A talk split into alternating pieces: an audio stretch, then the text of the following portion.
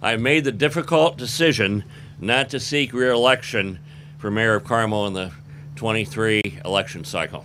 Jim Brainard won't be on the ballot in 2023. Hanging up his career in public service, he's made an everlasting impact on Carmel over the past 27 years put the city in the national spotlight as the roundabout capital of the United States. Traffic fatalities in the U.S. hit a 20 year high in the first quarter of the year. And in tonight's Eye on America, one Indiana city thinks they found a roundabout answer for that and a number of other traffic woes. Here's CBS's Chris Van Cleave.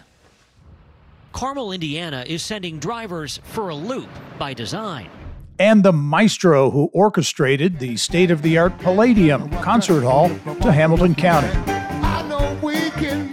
Mayor Jim Brainard, a guy who still has a knack for playing the French horn, a visionary and change agent who has been the leader of the band, marching Carmel forward for nearly three decades. He's my guest this week on the Business and Beyond podcast.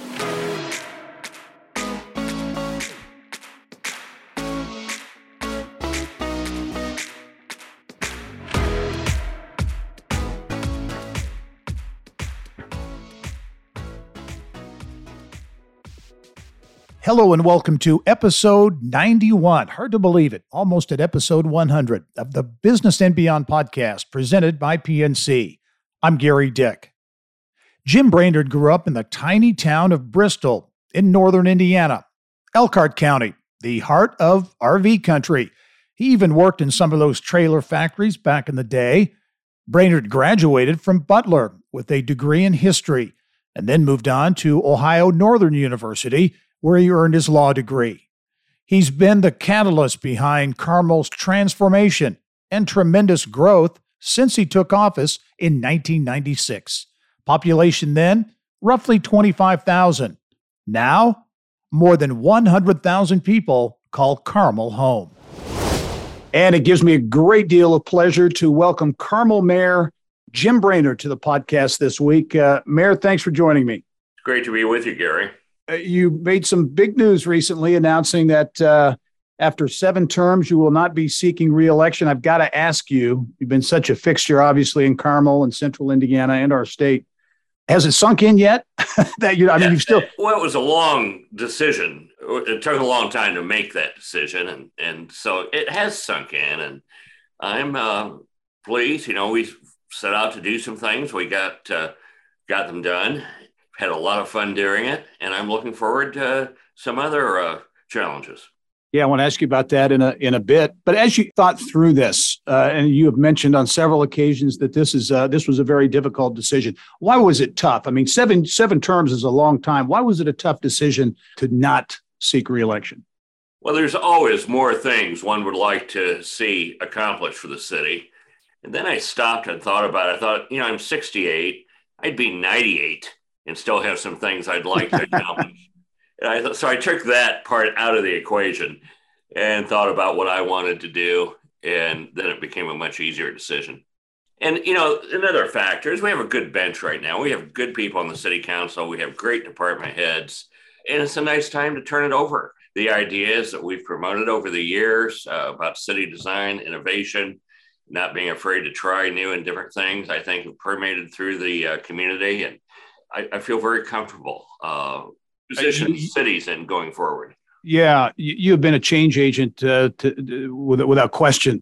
Uh, there in Carmel, uh, things have changed dramatically in so many ways. Population has increased exponentially. Certainly, the look and the feel and the vibe in Carmel is much different than it was when you you took office. As you think back on it, because there's been such dramatic change there, um, what was the thing? What was your thinking what was the idea you had in your in your head? You know, the vision that you wanted to make to make Carmel. What was it back then? Well, in 1995, when I uh, stood for mayor in the primary for the first time, I knocked on thousands of doors and asked people what their hopes and dreams and aspirations were for the place they had chosen to make their home and start their businesses, raise their families. And I, I heard several themes. And basically they all went back to we want a traditional city where we can walk places that have park systems that have great cultural venues we like downtown Indianapolis, but it's a long way away. We'd like to have our own downtown and neighborhood centers.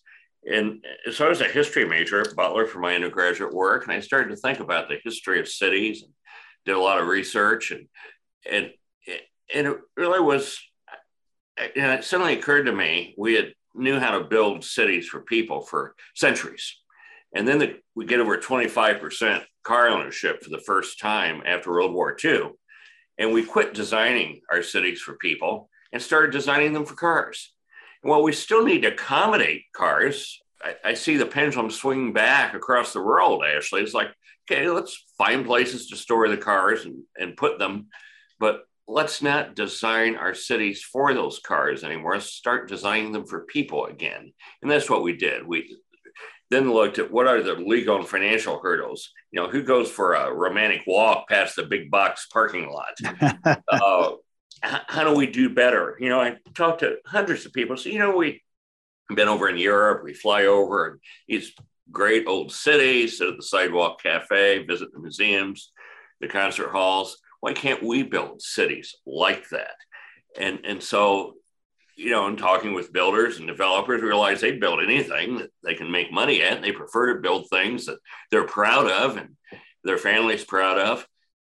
And we've so one by one, we we learned what the financial and, and, and lending hurdles really were to building in a more traditional style.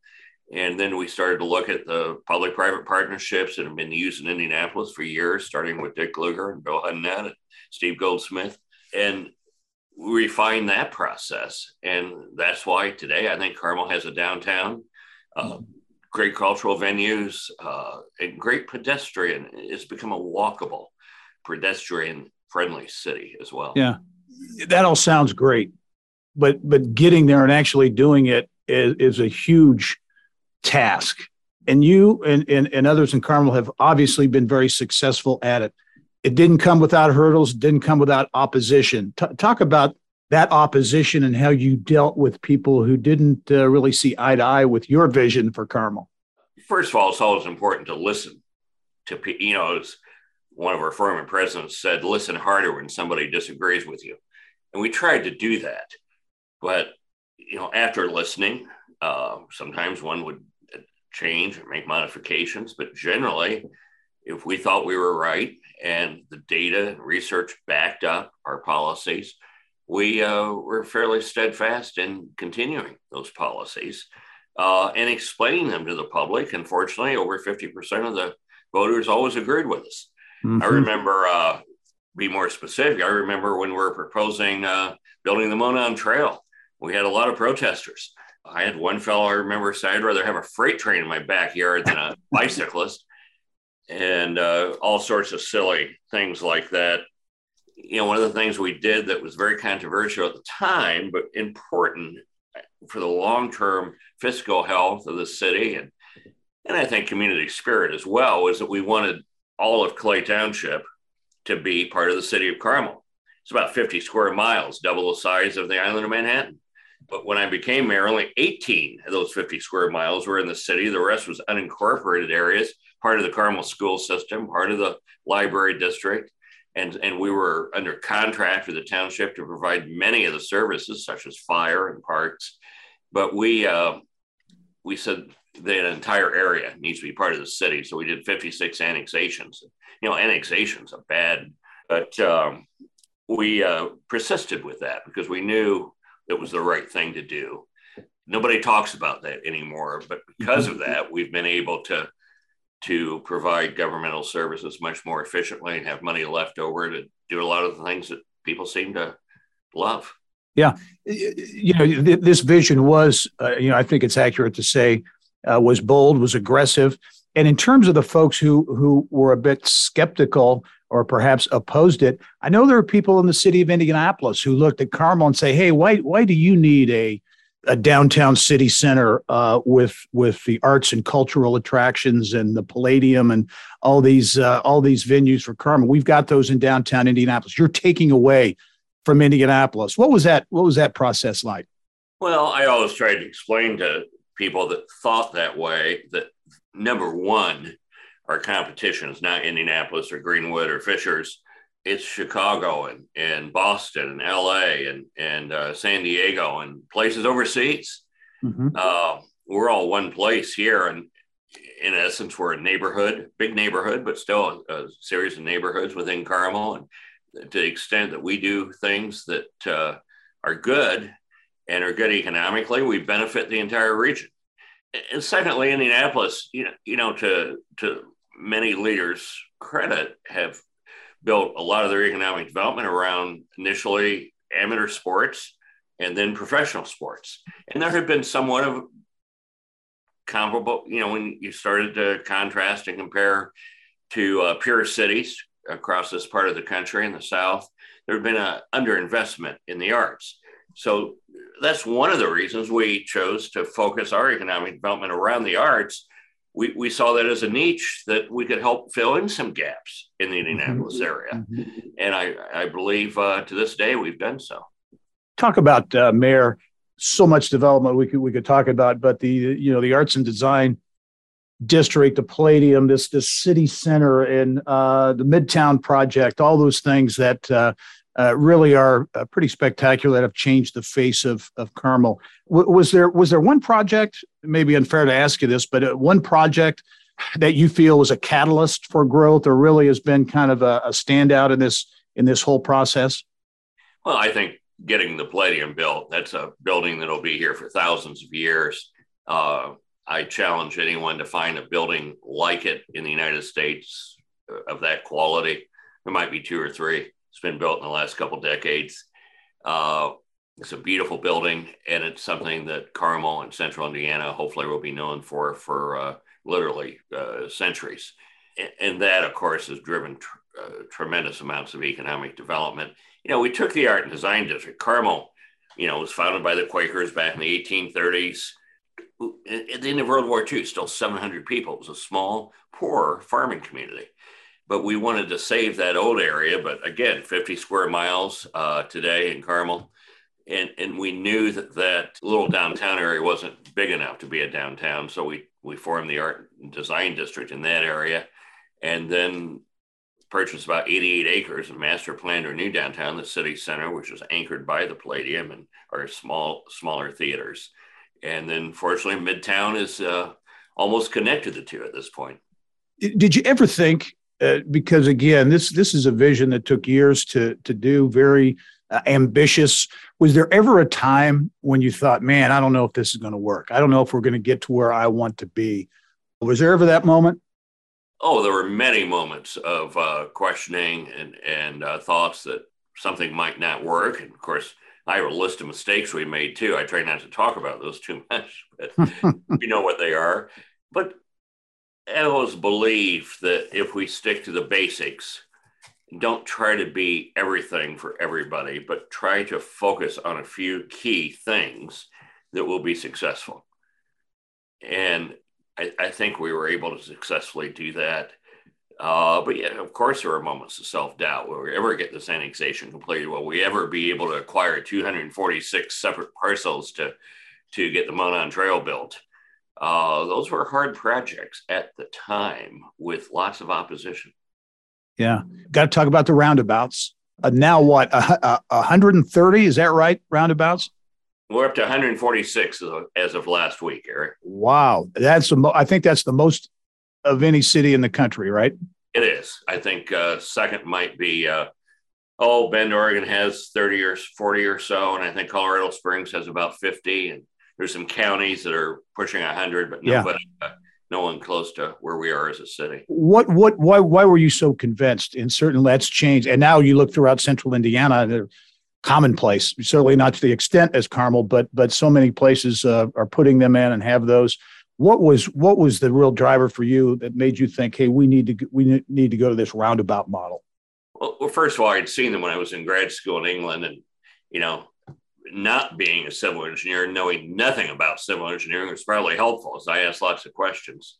But I saw them work over there. And then years later, when I was elected mayor, you know, I, I saw a statistic very early on that the average American spending two hours a day in traffic.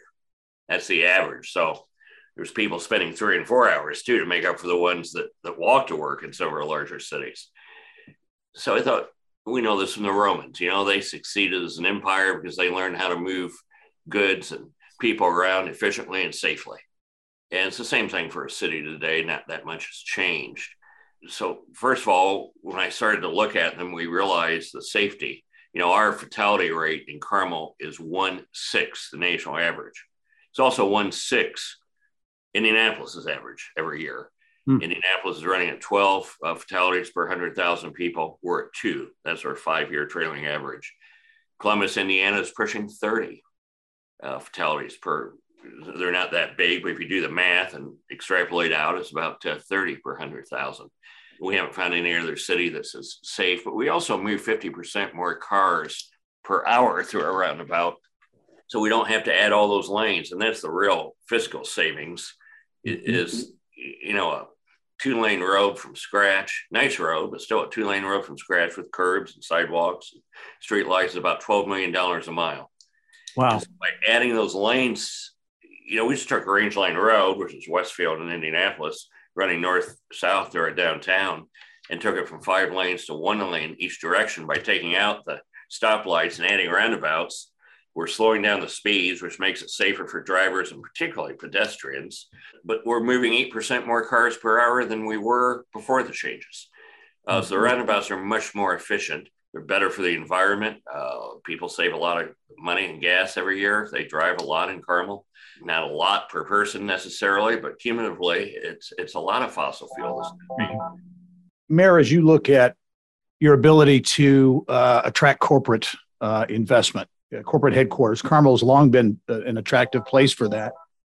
Has that been something that uh, the improvements you have made, the vision you have had, has that helped improve your uh, your uh, your success rate? I guess in going after corporate headquarters. I believe it has. We're up to about 150 headquarters of national significance or international uh, reach in some cases. When we started, it wasn't nearly that many you know, we know that there's a worker shortage in the United States because of the baby boomers, you know, people my age, you know, they were still consuming a lot of services and going out to eat a lot. And, but uh, because of that, you know, when I got out of college and grad school, I would have gone to anywhere for a job. Doesn't matter how bad the city, if it was the right job, I would have gone there. But I sure. talk to young people today in the same situation. They choose to move to Denver or Carmel or Boston or Miami or San Diego or Paris. Then they look for the job. And yep. there's enough shortage of workers, they can get away with that. And so we have to build a place that has a high enough quality of life that we can attract, particularly the best and brightest. And that's important for economic development. It's also important for people on the other end of the economic strata that can't afford to travel to beautiful places. They have a right to live in a place that's also beautiful. Mm-hmm. Uh, if I'm minimum wage worker or slightly above that, I'm not flying to Paris to see what it looks like. But why can't the place that I have chosen to spend my life be a beautiful place too? So there's lots of reasons to not only make a city work and work efficiently and safely, but be a beautiful place. And so we focused a lot. You know, I draw, I have a PowerPoint presentation. And When I'm on the road speaking to other cities about what's happened in Carmel, and I show a picture of uh, San Diego from Coronado Island, you know it's 72 because it's always 72, and there's white fluffy clouds and blue sky and palm trees and mountain range, you know, framing that beautiful skyline and water with sailboats. And and I say, this isn't Carmel. and then I have a picture of Aspen Mountain at twilight, not Carmel. Then I pop up a picture of a soybean field and say, This is our palette. But then I finish with a picture of the Eiffel Tower and say, They had the same palette lousy weather, no mountains, and no oceans, and they did just fine. Hmm. We have to focus on building a beautiful, successful city. If we do that, we'll be able to recruit the best and brightest, which means the companies can hire who they need to hire here. They can expand here. And given our tax environment and just you know, nice Hoosier hospitality, we can compete with anybody anywhere in the globe. And we've been able to do that as a city. And I think we can continue to do that. What do, do you think, Mayor, uh, in terms of talent, because that's such a huge issue, obviously, for our state and for many other states as well. What's Indiana do? Is Indiana doing the things? There's been a lot of focus on quality of place, quality of life projects all over the state of Indiana. State trying to get regions to work together as regions to do these projects. As you look at efforts to attract and retain talent, uh, what, what's your what's your observation, and are there things that the state could or should be doing any differently? I think there's a tendency in Indiana to underinvest in quality of life. That would include schools, universities, public art, beautification of our cities. And we want to be fiscally responsible. But that's how we build uh, a tax base. That's how we attract good jobs to Indiana. Uh, we need to, I, I, think, focus not just on more jobs, but really high quality jobs. Uh, and if we do that as a state and not be afraid, you know, I've gotten criticized for many years. Oh, you've spent all this money, you have debt. But as a result, our tax rate is one of the lowest anywhere. And what what's happened is because of those investments, we, we have a beautiful place to live. We also have uh, a lot of big corporations pay a lot of tax that want to be located in Carmel. And I think the state needs to take that approach. Uh, there's so much activity from an economic development standpoint going on in Hamilton County. You look at what's going on in your city of Carmel. You look at uh, at Fishers and all the development going on there, Westfield and their sports movement. Noblesville has some activity as well. What is it about Hamilton County? Do, do, do all the mayors, do all you guys get along? We do. We do. We meet periodically, usually over dinner, kick around ideas, try to coordinate things. We try, and there's always a little bit of competition yeah. uh, among cities that are next to each other. But I think every mayor in Hamilton County understands our competition is not in the state of Indiana, it's far afield. And that if we work together, you know, Westfield has focused on uh, children's sports, kids' sports. We focused on the arts. Fishers is spoken uh, on startup uh, tech companies. We've all picked a niche and try to coordinate those things and not compete against each other very much. And I think that's important. Much more ahead with Carmel Mayor Jim Brainard. When we return, we'll talk about the early years growing up in Northern Indiana uh, and maybe what's next as well. And that's when the Business and Beyond podcast returns.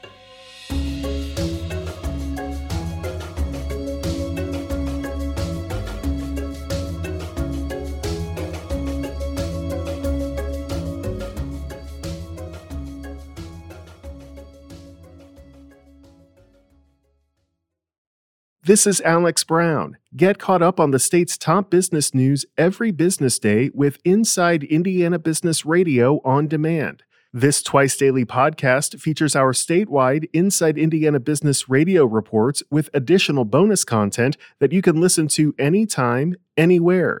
You can listen now on the podcast page at InsideIndianaBusiness.com or subscribe for free on Apple Podcasts, Spotify, or wherever you get your podcasts.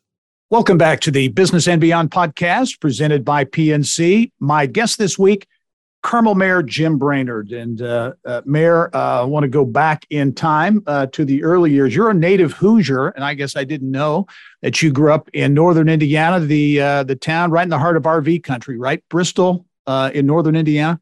That's right. It's a little town today of about 1,500 people, 10 miles north of Goshen, and seven or eight miles east of Elkhart. My dad was from Goshen, and he and my mother met at uh, what was then Jordan Conservatory and uh, Music Conservatory, now part of Butler. It used to be down at 14th in Delaware. She's from Central Illinois. And after he, he was drafted, uh, he actually played in the 10th uh, Division Army Band for a couple years in Kansas, uh-huh. where I was actually born. But we returned to Indiana when I was six weeks old and he was a band director in uh, Elkhart County, both with Bristol and then later Elkhart, his entire career. It was a good place to grow up. I grew up about uh, two minute walk from the St. Joseph River. Uh, lots of natural glacial lakes up in that area. It was a great little town to grow up in. And like my parents, I uh, matriculated at Butler and then went to law school over in Ohio. Yeah. And obviously, the recreational vehicle industry, and to this day, continues to really drive that econ- economy as you grew up? Was that just the the predominant, the dominant industry in that uh, in that area? It was actually trailer factories more uh, is, Ah. back in the 60s and 70s. I worked in trailer factories as a kid. Uh-huh. Summer jobs in college and a tool and die factory making parts. It's a lot of uh, part making for uh, auto manufacturers in Detroit because we're fairly close to Detroit on the Indiana Toll Road. They also, you know, Elkhart made about 95% of the school band instruments back in the 60s. Oh, that's right. That's right. Yeah. Uh, Miles Labs made one a day vitamins, which back in the 1960s and early 70s, about the only vitamin one could buy.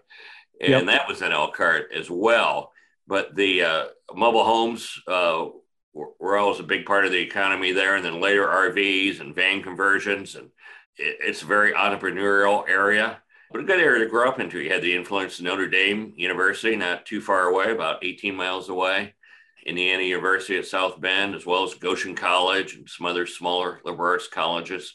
You know, if you look at the population of St. Joe and Elkhart County, it's bigger than Allen County the last time I looked. So it's Mm, one of yeah. the larger population centers in the state, too. And I think we sometimes forget that down here in central Indiana. So you went to Butler uh, for your undergraduate uh, degree. Did you consider any other schools, or the fact that your your your folks went to Butler did that that sway you, and you were always going to maybe head that direction?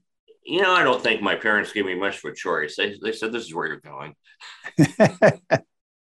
And, you know, it was a different time back then. You know, with my kids, you know, we looked at dozens of colleges and had a three year discussion about what would be best. But, you know, good students and good teachers can learn and teach anywhere. And I certainly had a great experience at Butler as a history and speech major and, and uh, had some tremendous teachers. And you, always wonder how you're going to do when you get out in the wider world. But then I was in grad school and was over in England for a while and I had folks from the Ivy League sitting next to me. And I thought I can compete just fine with these Yeah. people.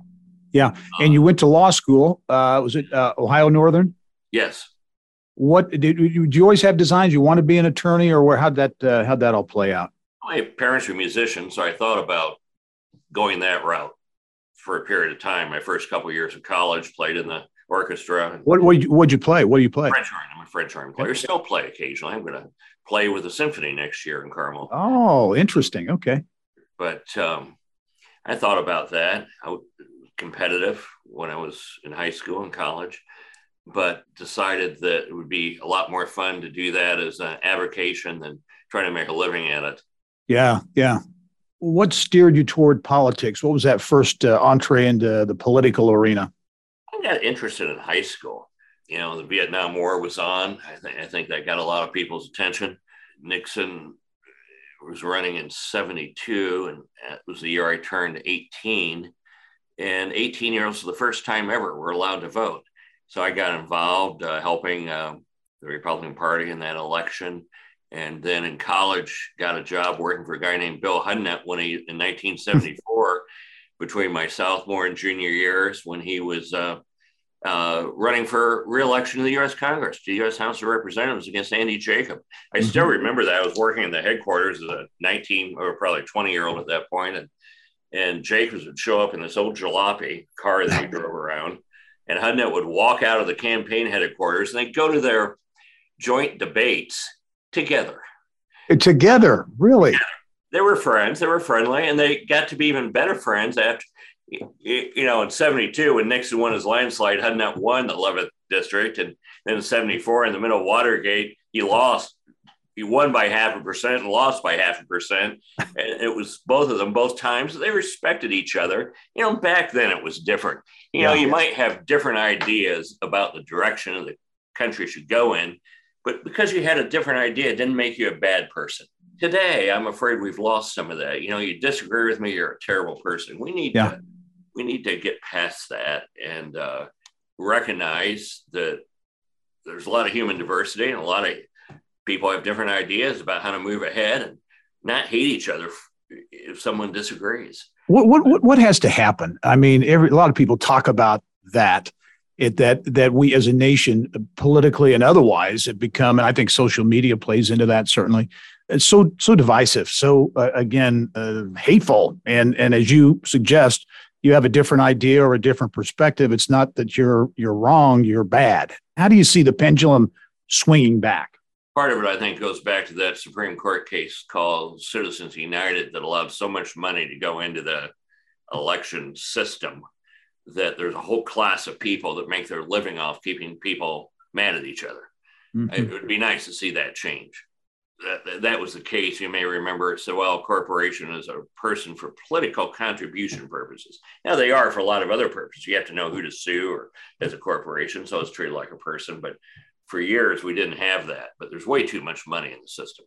Number one, and number two, it's going to take leadership. It's going to be people like you and me saying, "Stop it! Don't mm-hmm. do that anymore." And if enough people you know, this is a representative government. If enough people in this country say, we don't like the way it's going, we, we want to be more civil to each other, we can make a difference. Yeah. Mayor, you've got uh, certainly got some months left, some time left in office. What um, are things you'd like to accomplish uh, before you actually, uh, uh you know, step away?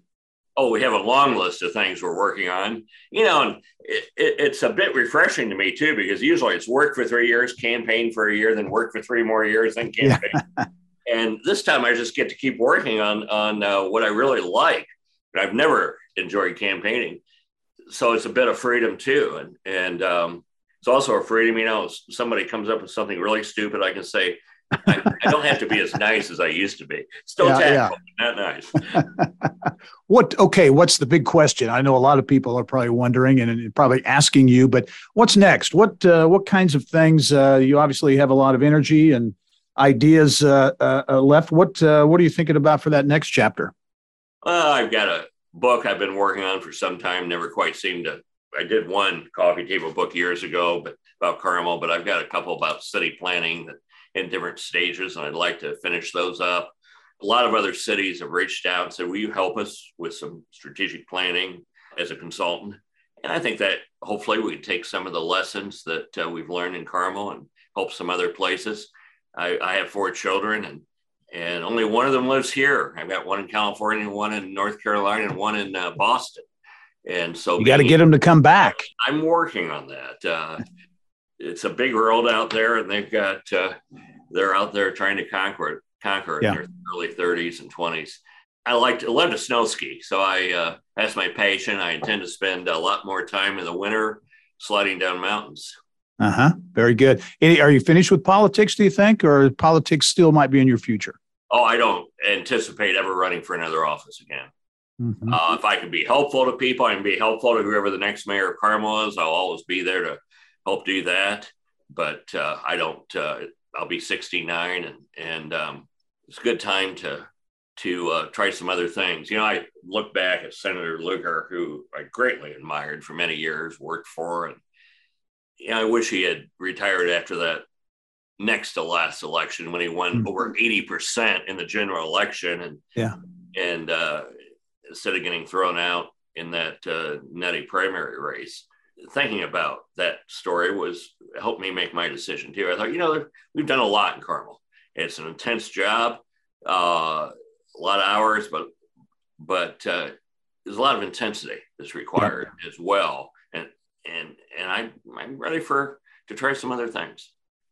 Well, we look forward to following your next chapter. Carmel Mayor Jim Brainard, uh, seven terms uh, in the office, and really has uh, championed uh, enormous change uh, in Carmel uh, in so many ways. And Mayor, I really appreciate you taking the time to uh, stop by on the podcast and good luck in whatever's next. It's great to be with you, Gary. All right. And thank you for joining us on this edition of the Business and Beyond podcast presented by PNC. It is a weekly conversation with achievers in business, sports, entertainment, and beyond. And you can download all of our episodes and get the latest in Indiana business news 24 7 all you have to do is go to InsideIndianaBusiness.com. I'm Gary Dick. Thanks for joining us. We'll see you next time.